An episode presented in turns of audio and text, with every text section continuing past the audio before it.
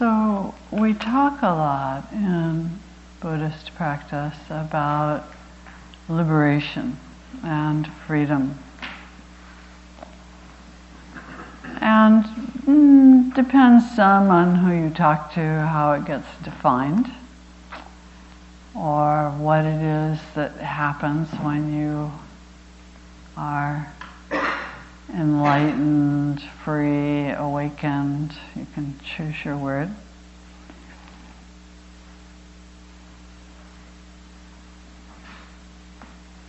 I've come to land mostly um, in the realm, in the school of thinking that says that there are moments of awakening that come for people.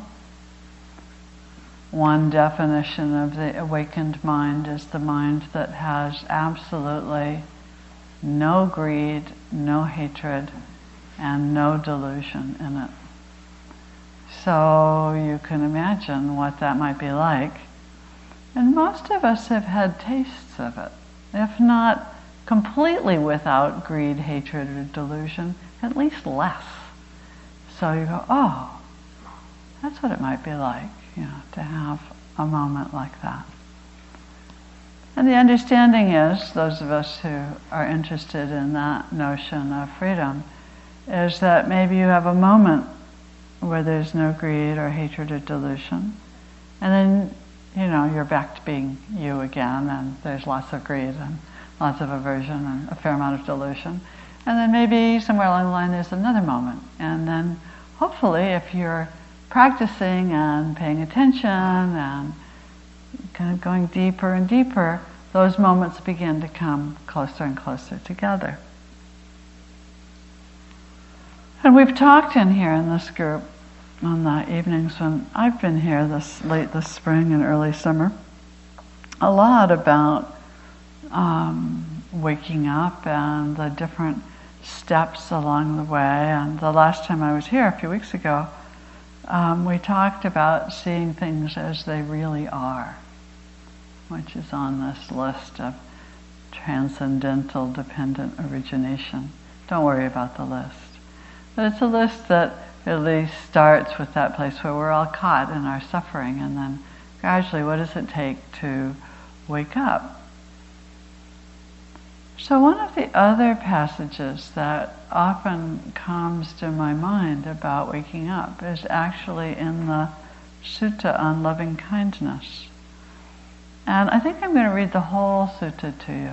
Some of you maybe know it. Um, and I'll point out the passage, it's, it's at the very end.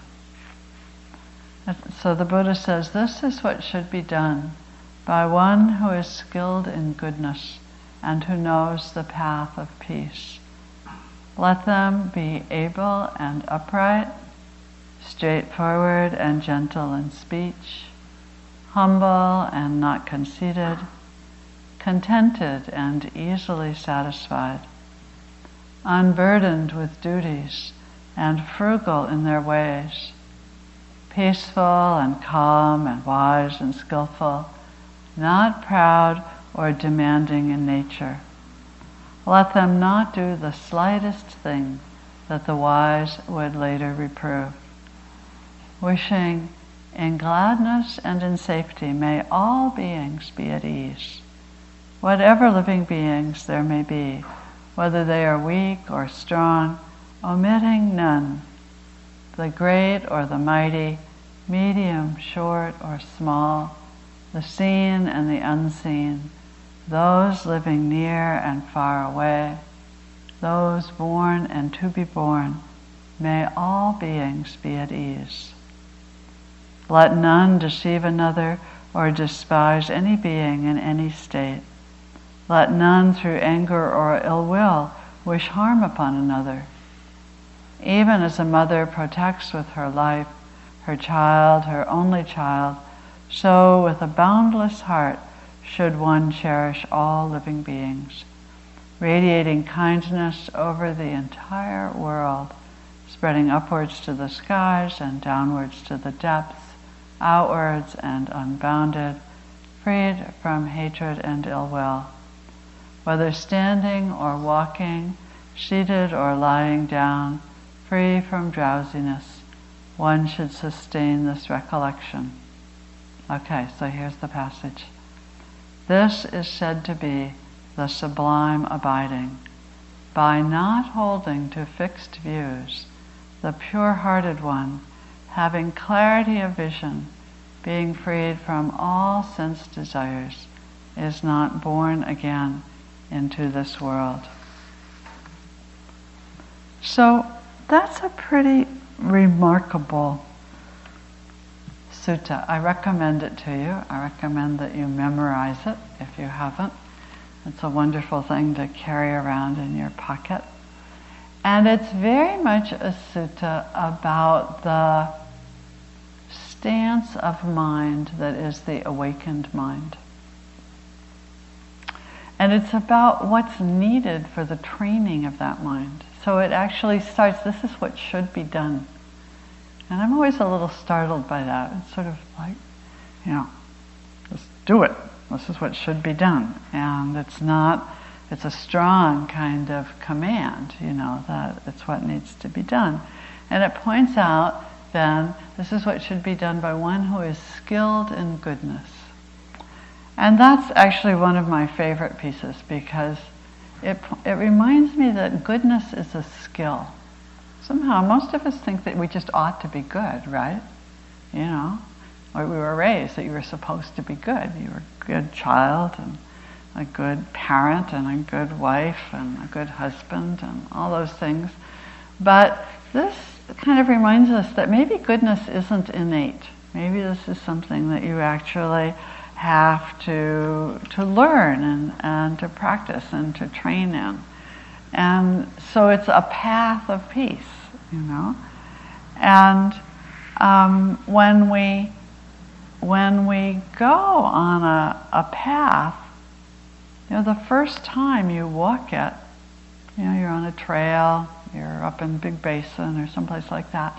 The first time you walk a trail, you really have to pay attention, right? You don't know the trail, you don't really know where you're going, you don't know where all the turns are, you don't know where there's trees that have fallen over the way. But after a time, if you keep walk, walking that path, if you really train on that path, after a while you know it, right? And you know where the difficult places are, and you know where you really have to pay attention. So it points out a number of things. You know, it points out that um, it says that you have to be able and upright. You know, and it, the sense is it takes strength to do this and ability. It's not anything that it's just not going to happen if you just aren't really willing to put some energy. It takes some determination and some gumption. But it also says humble and not conceited. And conceited is very much that place of being completely self referent. And, and so this path of friendliness and goodwill actually demands that we not have that I, me, mine place as the absolutely central thing. You know, it, it really is inviting us to see ourselves as as family, really, because that's the image that he gives us later as a mother with her child, and to meet all beings in that way, that um, of being family. And he invites us to be contented, you know, contented and easily satisfied and unburdened with duties. Anybody here unburdened with duties, you know? probably most of you sat here either being really tired from your burdens of duties from the day or a little anxious about the burden of duties that you have for tomorrow, or maybe worse yet, some of both, you know. And I don't think it actually means that you're not busy or that you don't have things to do, but he really talks about not being burdened by it. And that's a very interesting place, I think, that, that is it is there a way to, to hold our lives so that we're not burdened by them? It's been interesting. I've had a couple of slow weeks um, following the death of my very old dog. And um, so I've had some days that have been pretty empty. And it's really interesting to me to see how little it takes to fill up a day, you know? And I think, oh, look, I have a whole day. And then all of a sudden it's three o'clock in the afternoon. And a lot, you know, hasn't been all that much, but it's been very, very full, it seems like. So the Buddha is really pointing at is there a way to hold our being and our lives with a kind of spaciousness. And you have to have that. He's really saying if you can't, if you don't have that sense of spaciousness, you're not even going to be able to be really aware that others exist, let alone be friendly toward them. You know, are you friendly when you're burdened? I'm not. You know, that's when I get cranky and grumpy and short and prickly and all of those things that don't work so well. Um, and and then he says, you know, not to do the slightest thing that the wise would later reprove. And and I was thinking, as I was going over these notes, about for a long time I um, had this notion that whenever something would come up that I couldn't quite figure out what to do, I would check in with what would Mary Grace at 85 do. Now, 85 is getting a little close. so I don't know that that feels like really wise at this point. We might be referring to Mary Grace at 95. Um, but the notion is that there's a place in you that, that is wise and that is already older or is already an elder and actually does have some sense of what's needed in any given moment and to really walk our, our path in a way that that place of wisdom would not have any objection to anything that you do. And then he goes into that whole, that wonderful passage about, you know, whatever living beings there may be, and whether they are weak or strong, and then the, the really killer phrase, omitting none. You know, and that's just, that one always takes my breath away. It's like, okay, you know, you can't say, all beings except that one, or all beings except those people, you know, in Sacramento or Washington or wherever. It really means all beings omitting none. And weak or strong, great or mighty, medium, medium, short, or small. So every one of them. And that, that, um, and then he brings in this wonderful image of the mother, you know, of this mother a really good mother. So maybe not like the mother that you had, or even maybe the mother that you were. Some of us had a, have had a, a rough time being moms. But, you know, the mom, a really ideal mom who protects her child, you know, who protects her child. And, and so to meet all beings as though they are our children, which doesn't mean always being nice, because you know, if you're a good mom with your children, sometimes you have to set limits and create boundaries and say no. And sometimes you have to be even quite stern and ferocious and make sure that they understand that there's consequences to their actions. And so, so we're, it's, it's that kind of mom that, but that's basically wanting every good thing for their child or for all beings. And then he says, do it. Do it whether you're standing or sitting or walking or lying down. This is, this is the um, sublime abiding, he says too. So then there's this place.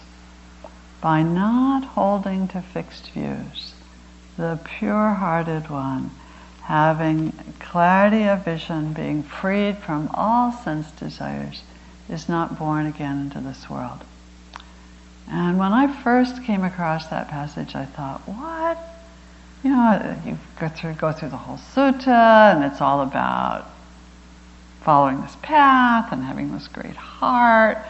And then there's this thing about not holding to fixed views and not being born again into this world, and it sounds I don't know, a little bit like Buddhist fundamentalism or something. And but then as I pondered it, I began to, you know, as is often true in these sutras when you don't understand something, if you hang with it for a while, you begin to go, oh yeah, maybe it's talking about this. And so I think what he's pointing at is that place where we so often go into our experience with fixed views, don't we? We know. We know who the other person is. We know what they intend. We have ideas about what they have done or are going to do. We have ideas about our own experience. We have stories about and views about what our experience ought to be. Probably every one of you came into the sitting tonight with a notion about what your sitting should be, right? Anybody not have that? And probably every one of you was a little disappointed. You didn't get the sitting that you would really have liked to have gotten. Often happens. You were sleepy, little bits of dream images floating through, the mind wandered off, planning this or that. Then maybe you got sleepy again, and then maybe you were with a breath and a half, and then it all started, and kind of like that. And you know, you made it to the end, nobody left, that's great. But it wasn't what you ordered up. And the Buddha says, having a fixed view about that, meeting that with unfriendliness, is not the place of freedom. So he's really pointing at that place where we meet everything with that sense of openness and acceptance and willingness to see it for what it is without having a fixed view. So that's the stance of loving kindness. And I would contend that that's also the stance of the awakened mind. That when the mind is fully awake, no matter what experience comes to you, you're able to be with it with presence and with clarity and with goodwill trying to figure out okay, here's this pain, this sadness, this loss, this anger, this difficulty, whatever it is. How do I hold this? And how do I find the place of freedom? If you're sitting there going, no, no, not this experience, I don't want this one and I don't want that one, there's no freedom in that. And you won't find the place of freedom in that. The place of freedom really is that place of meeting it, you know, that it is every experience is your teacher. Every experience is your teacher. There's no experience that you can have that does not have the capacity to teach you, that does not have the capacity to show you something about your own freedom. And when we don't, when we're, when the mind is open like that and willing to meet whatever comes our way, even when it's our own unskillfulness, then there's a much huger chance of being able to step into a place of freedom.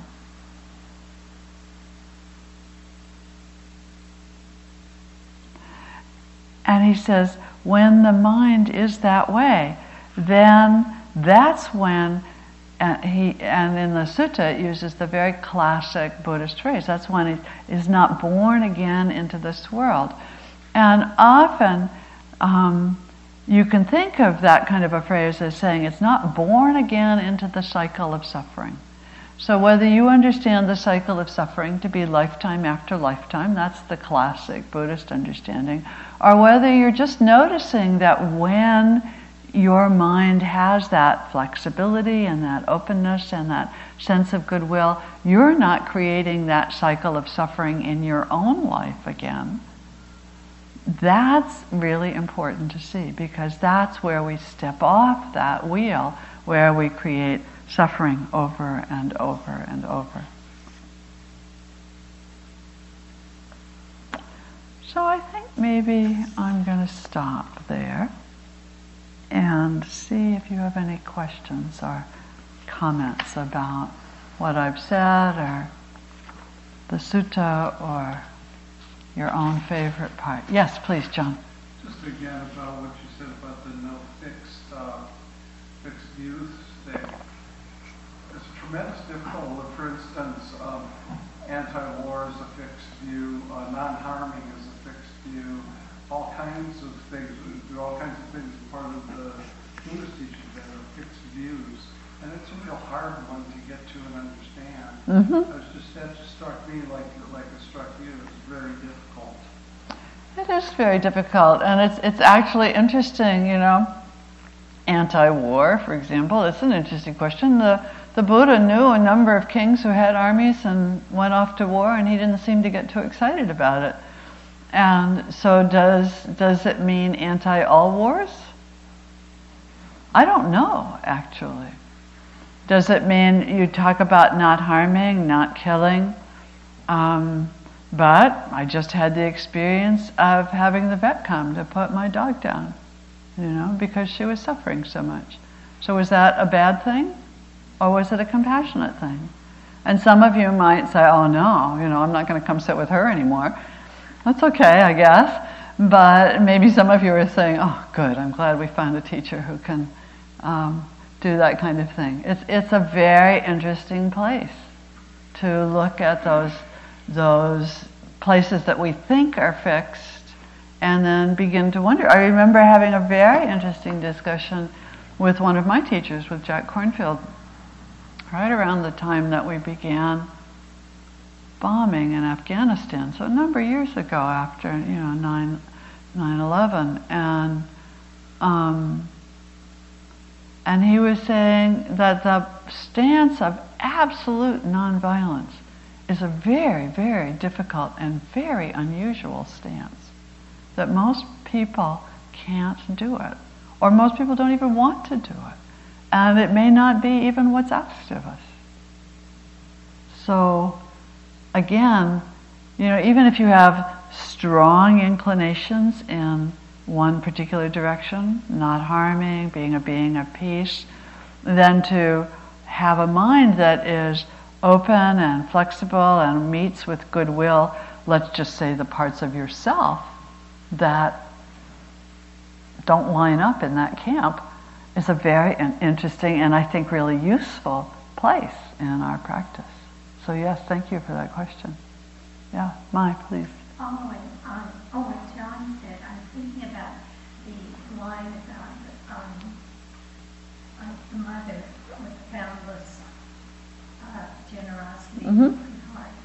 Um, so do we? Ex- we're not excluding the medium, short, and small. I don't know about the tall people. they didn't get included, did they? no, they didn't. But so does that mean that it's okay that some people do get excluded? That war is okay because I don't know that that also um, brings to mind another question I have, in that I tend to think of people as being innately good, born mm-hmm. good. Not that we can't, you know, perfect now improve. Um, not that we can't further train ourselves or our children, but that we're certainly, I don't believe in this, you know, being born well, I don't think that's what the Buddha is addressing. He's really, and, and my sense is when you talk about, you know, the mother with her boundless heart towards all beings, you know, I know you're a mom. I'm a mom. We've those of us who've had children, and those of those of you who have, haven't have, I'm sure, had enough experience. There's that place where children are sometimes downright wicked, right? They're really in trouble or they do this or do they, they do that. But there's still that place in the heart that holds them with goodwill. It doesn't necessarily approve, but it holds them with goodwill. And that's what the Buddha is talking about. And it may be out of the holding them with goodwill that you're absolutely ferocious with them. You may take a really strong anti-war stance because you really feel strongly that everybody should you know should come that way but you're not doing it out of hating the people that you're contending with you're doing it out of goodwill for them It's not. Uh, so here's an image that has helped me a lot. In the world of Aikido, the notion is that when the opposing force comes towards you, you get really big and spacious, and you absorb the energy of the force coming toward you so that you can move everything to a safe place, the whole system. It's not oppositional. Oppositional creates all kinds of problems. So it's, it's understanding that the idea is that you want a peaceful and non harming outcome for everyone.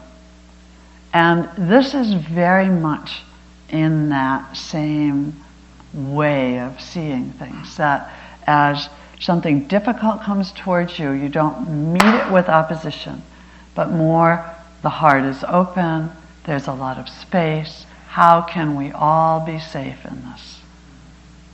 It's a very interesting thing to consider. Please, Carmen. I think that uh, I guess I'm looking at it as different, a little bit different. That following that theme of um, statement of uh, anti-war Mm-hmm. view, I think that I don't see it as a fixed view Mm-hmm. because it's very complex. It's not just uh, you can be anti-war when you see deliberate destruction and greed of human beings that is done for personal gain of a particular country. Mm-hmm. But at war, if it's to defend the destruction of your country, it would be a different, maybe, maybe it would be. Yeah. Maybe, I don't know, like I'm talking about the Second World War, I know it's different. But the, the present destruction of human life in Afghanistan and Iraq and all that, that is pure greed, deliberate destruction of human beings for personal gain of this country.